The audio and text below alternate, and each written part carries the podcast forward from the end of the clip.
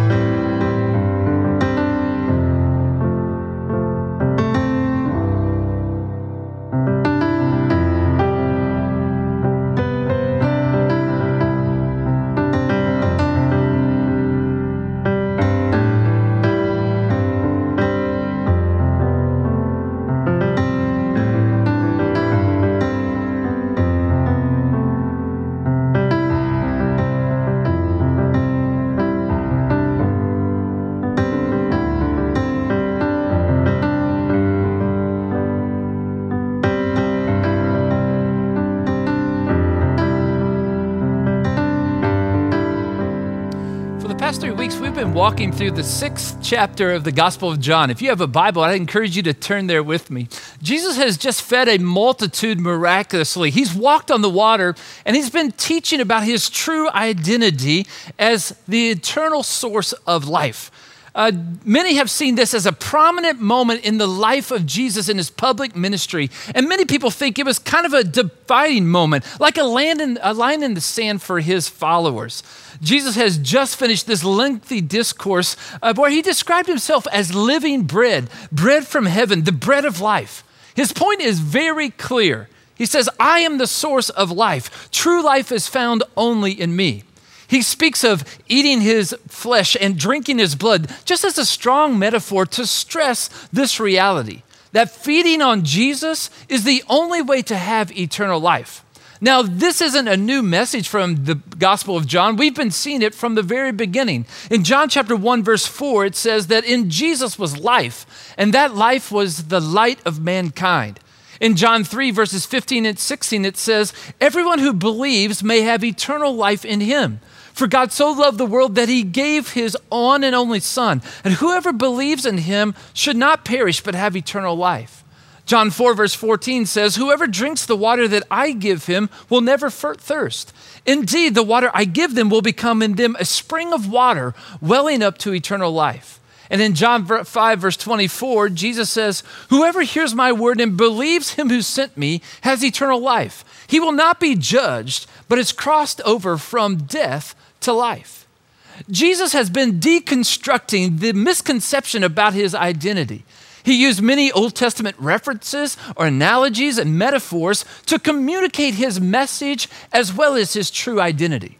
And now in verses 60 through 71, John records three different responses that we want to look at today and identify how you and I should respond to the same clear message that Jesus is the only way. Look at verse 60 of chapter 6. It says this On hearing it, Many of his disciples said, This is a hard teaching. The message translation makes a little play on words referring to the eating and drinking that Jesus has just been speaking of, and it says that Jesus' words were too tough to swallow. Let's continue reading now in verse 61 of chapter 6. It says, Aware that Jesus' disciples were grumbling about this, he said to them, Does this offend you? Then what if you see the Son of Man ascend to where he was before? The Spirit gives life, the flesh counts for nothing. The words I have spoken to you, they are full of the Spirit and life. Yet there are some of you who do not believe. For Jesus had known from the beginning which of them did not believe and who would betray him. He went on to say, This is why I told you that no one can come to me unless the Father has enabled them. The it in verse 60 and the this in verse 61 is actually Jesus' strong declaration about his identity and his sufficiency. In verse 40, he said this Everyone who looks to the Son and believes in him shall have eternal life. It wasn't that what Jesus said was difficult to understand, but it was difficult to accept. He doesn't recant or retract his statement, but he continues to speak more clearly by saying, If this offends you, just wait till you see the Son of Man ascending to where he was before. Now, this ascending is actually a reference to his upcoming crucifixion. The original language actually parallels Jesus' statement to Nicodemus in chapter 3 when he talks about the Son of Man being lifted up on a pole like, like the snake was in the desert. This ascending is also a reference to his origin from heaven. And Jesus is saying this if you were disappointed that I'm not the king you wanted me to be, or if you're disappointed that the bread I fed you has ran out, you're going to be really disappointed when you see me arrested and crucified. The people, uh, they had to struggle with this. And, and Jesus was presenting that when they saw him crucified, that would be scandalous. Jesus continually referred to him coming from heaven to speak of his oneness with God and his role as Messiah. And he often uses the title for himself, Son of Man. We see this title after Jesus has died and ascended back to heaven in Acts chapter 7. Stephen was one of the first martyrs for his followership of Jesus. And as he was being stoned and dying, Luke records this in Acts chapter 7, verse 55 and 66. Stephen, full of the Holy Spirit, looked up into heaven and saw the glory of God and Jesus standing at the right hand of God. Look, he said, I see heaven open and the Son of Man standing at the right hand of God. That's where Jesus came from, and that's where he returned to. In verse 63, Jesus then repeats the same declaration that he had said to Nicodemus and the promise that he had been offering to everyone. He says, My words are from the Holy Spirit and they bring life. In the epistle that John writes later, 1 John, chapter 1, verse 1, he describes Jesus as the word of life. One of the clearest characteristics of the Holy Spirit in the Old Testament is that it was giving life to all. And Jesus has continually indicated and demonstrated that the work of the Holy Spirit is in him and through him. And he would, he would give this uh, this life to all who accepted his teaching and chose to follow him. We will learn more about the role of the Holy Spirit in John chapter 14. Jesus was challenging the common thinking that ancestry or moral behavior or obedience to the law would give a person the right standing before God and achieve for them life to the fullest, even eternal life. He refuted this by saying that it is only through the Spirit that we can have life. Paul compares living by the flesh and living by the spirit in Romans chapter 7, verse 8. And Jesus says that the flesh is really not worth anything, it's the spirit who gives life. I'd encourage you to take some time to read Romans 7 and 8 and listen to how Paul describes and compares living by either. We see in this moment the, the first response to Jesus' words. It's the crowds. They decide to turn away. See, this was a hard teaching to accept. And they got choked on what he was saying and decided to, to turn back. F.F. Bruce says this What they wanted, he would not give. What he offered, they would not receive. In verse 66, John says this From this time, many of his disciples turned back and no longer followed him. This verse is probably better stated for this reason many turned back. Now, it's clear that the disciples John's referring to uh, is not the 12, it's those who followed Jesus only interested in the miracles and the benefits. N.T. Wright says this He had made a huge hole in their worldview, and they preferred not to think about it anymore. Jesus is revealing his character. And over the past several weeks, we've looked at several statements that Jesus makes about himself that scripture points to about Jesus that Jesus is life, that he's provider, that he's present, that he's enough. I'd like for you to wrestle with that for just a few moments in the groups that you're gathered in. I'd like you to discuss this question openly if you're willing. What has been a difficult truth about Jesus to accept? And why is that? Share that with each other right now.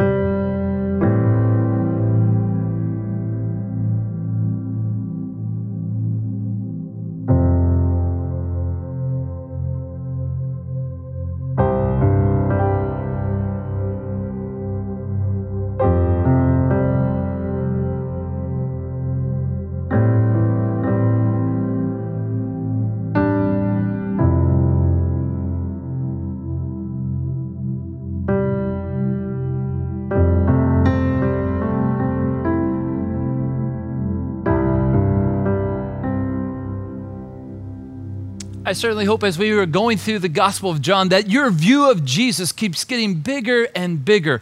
I hope that you're using your journal to write down the things that you're learning about Jesus. And I, I hope that you'll continue to wrestle with those things. You might go back and even look at some of the previous messages. You can find those at media.cccgo.com.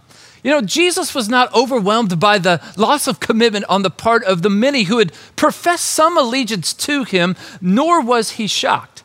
John stated in verse 64 that Jesus knew from the beginning which of them did not believe. He had also made a similar statement in John 2, verse 25. Jesus, as fully God, is fully omniscient. He knew the state of people's heart.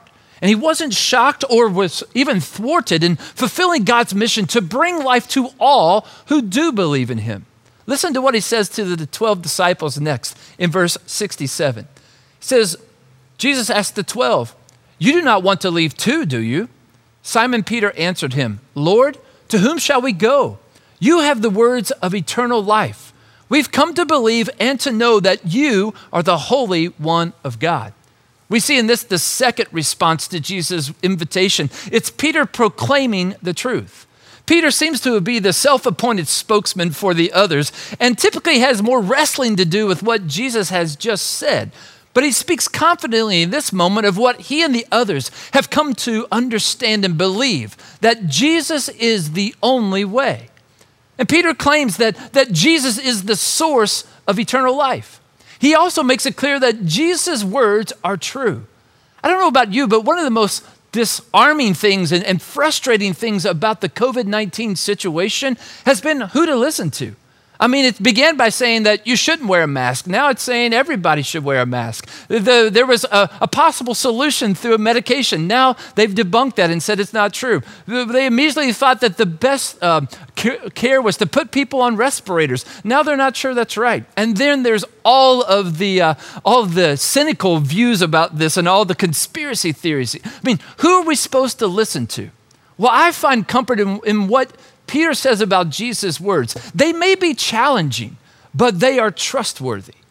And also, Peter says that Jesus is the Holy One of God.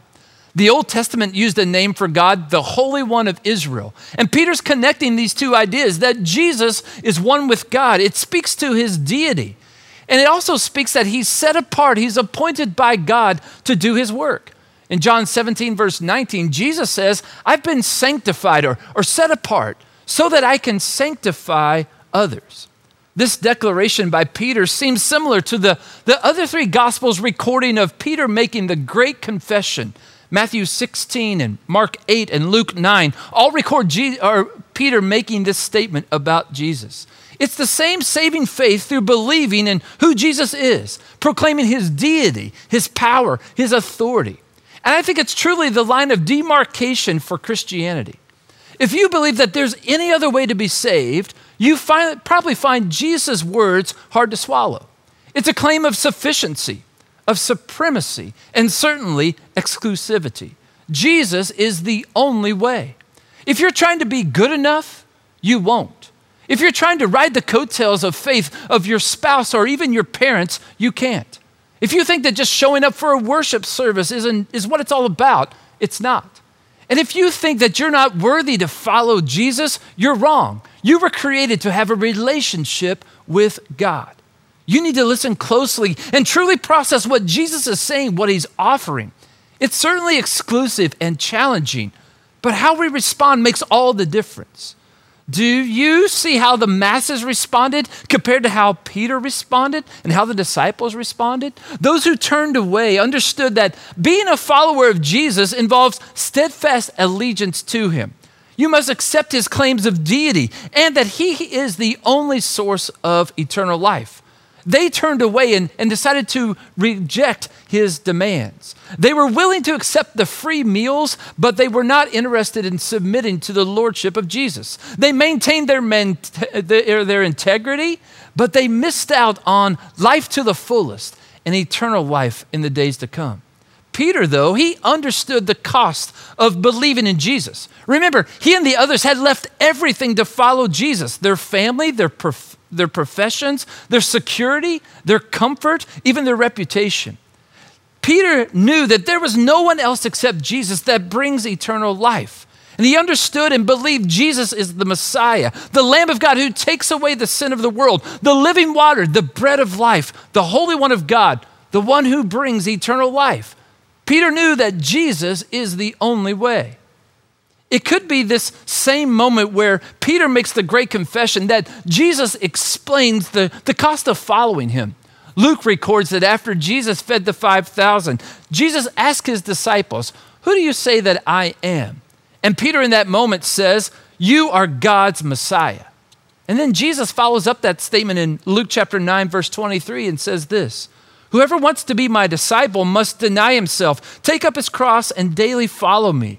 Whoever wants to save their life will lose it, but whoever loses their life for me will save it. What good is it for someone to gain the whole world, yet lose or forfeit their very self? The cost of following Jesus is great, but finding life to the fullest now and eternal life in Jesus forever is greater. But we can't ignore that the fact that Jesus clearly knows not everyone is willing to pay this cost. And that's where we see a third response it's Judas, and he falls away. Listen what happens in verse 70 of John 6. Jesus replied, Have I not chosen you, the twelve? Yet one of you is a devil. He meant Judas, the son of Simon Iscariot, who, though one of the twelve, was later to betray him. Every mention of the 12 disciples in the four gospels mentions Judas and also refers to him as the one who will betray Jesus. There was actually another disciple named Judas. He was the son of James, but he chose to go by Thaddeus. If my name was Judas, I'd go by something else too. I wouldn't want to be mistaken as the person who was going to betray Jesus, would you?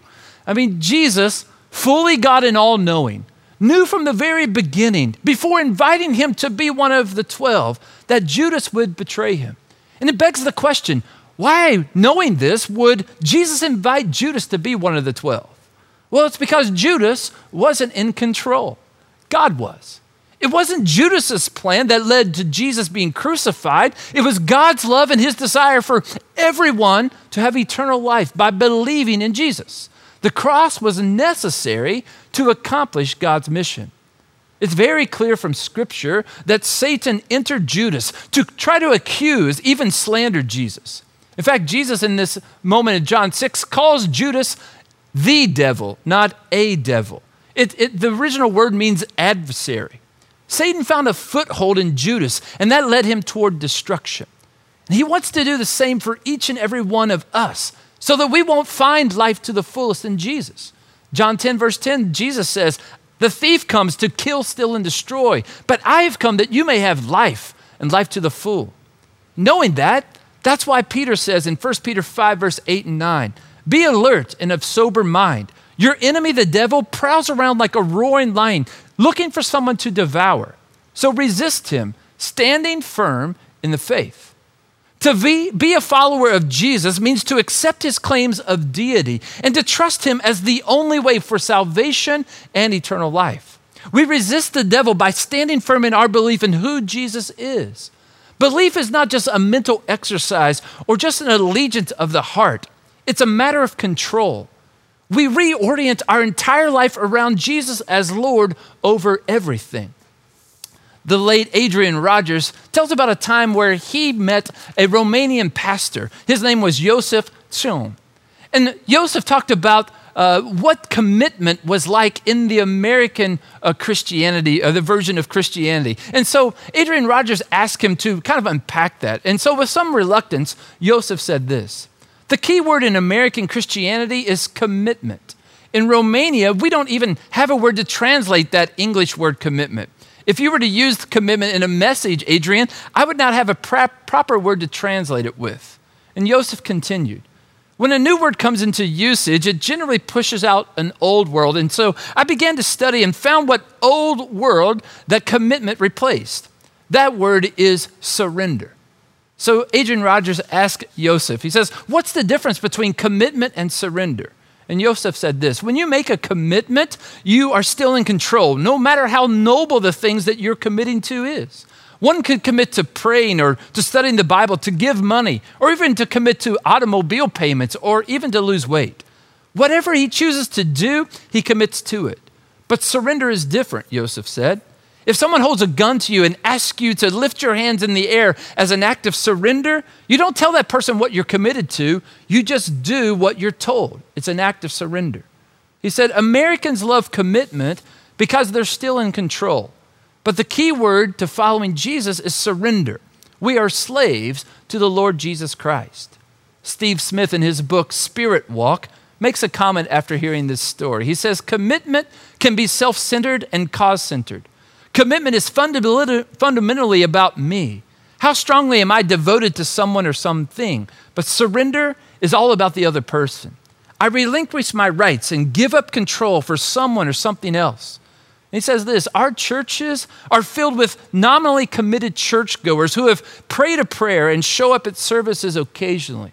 And maybe there's scattered among them a few committed Christians who show up regularly in earnest faith and do most of the work. But how many surrendered disciples do we have? Disciples completely sold out to Jesus and his agenda for their lives.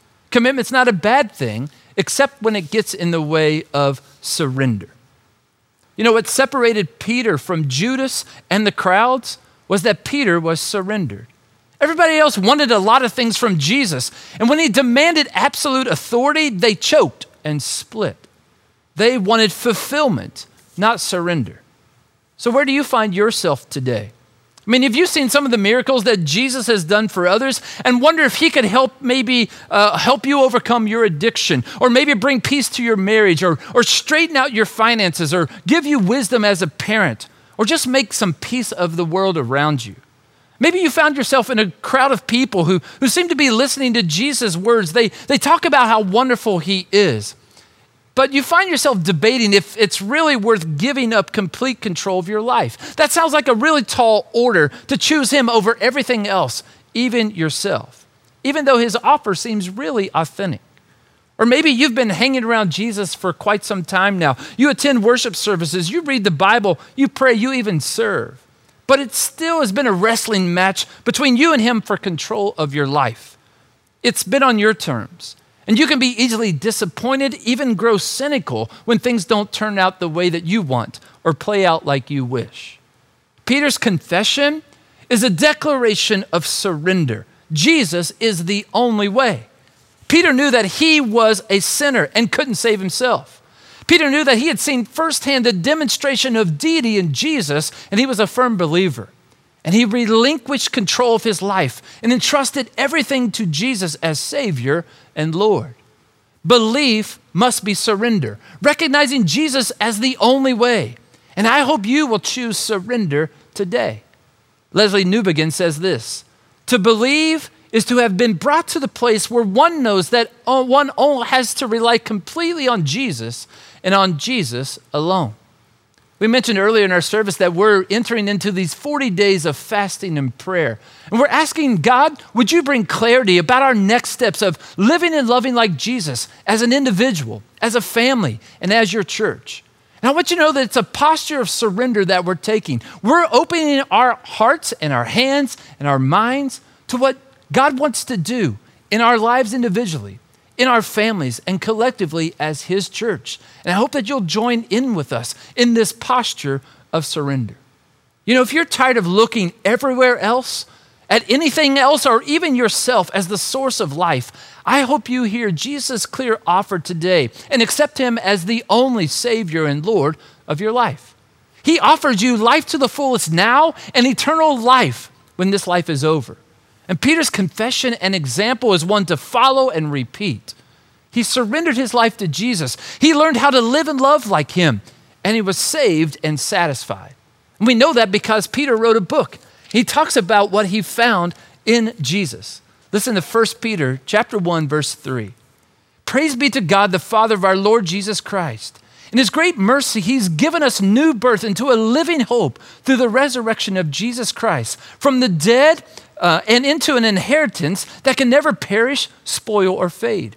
This inheritance is kept in heaven for you, who through faith are shielded by God's power until the coming of the salvation that is ready to be revealed in this last time.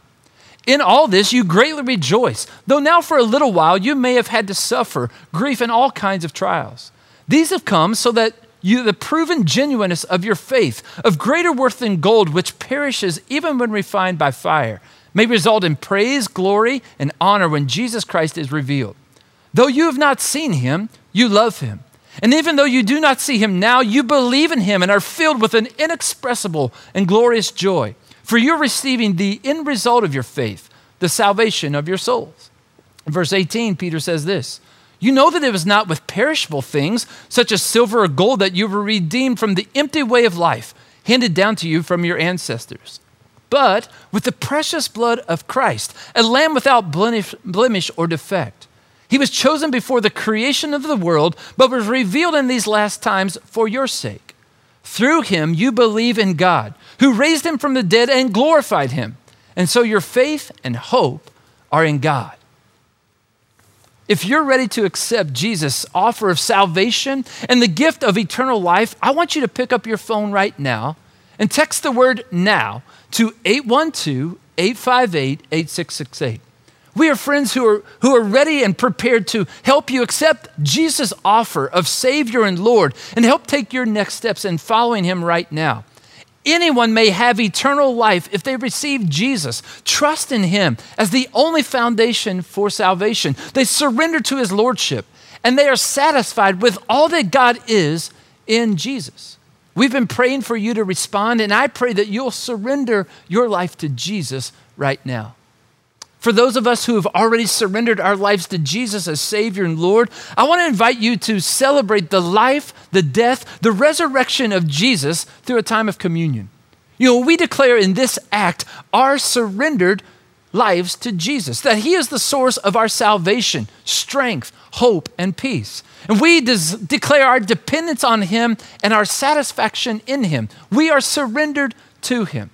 So, wherever you are worshiping today and whomever you may be gathered with today, I pray that you'll take the time right now to thank God for sending Jesus as the only way and thank Him for the eternal life that you can find in Jesus alone. Let's pray together. God, thank you for sending Jesus as the only way for us to find salvation and to find eternal life. And God, it's a tall order to surrender our lives to Jesus, but there is no other person, there is no other way to find peace with you, to find joy and satisfaction in life and in you. And God, there is no other way that we can find eternal life. We can't earn it on our own, someone else can't give it to us. We can't do it by good behavior. There's no other way to find this eternal life than to embrace who Jesus is and surrender our life to Him. And God, I pray for every person who might be considering that right now, that they'd find the courage to say yes. They'd find the courage to, to offer their life back to you as a sacrifice, as an offering. And that God, just like you have in my life, you would show yourself to be God. You would take away the guilt that we feel because of our past sins. God, you would restore in us joy. God, that you would cement our relationship in you through the power of your Holy Spirit. And that, God, we would enjoy life to the fullest now, and that we would hold on to the promise of eternal life when this life is over. And God, in this moment right now, we celebrate Jesus' life, his death, and resurrection by remembering his body that was broken for us, that he surrendered himself to you as an example for us to follow, and that his blood purifies us from all unrighteousness. It heals us from the inside out. And we find peace and hope and joy in Jesus. And it's through him we pray right now. Amen.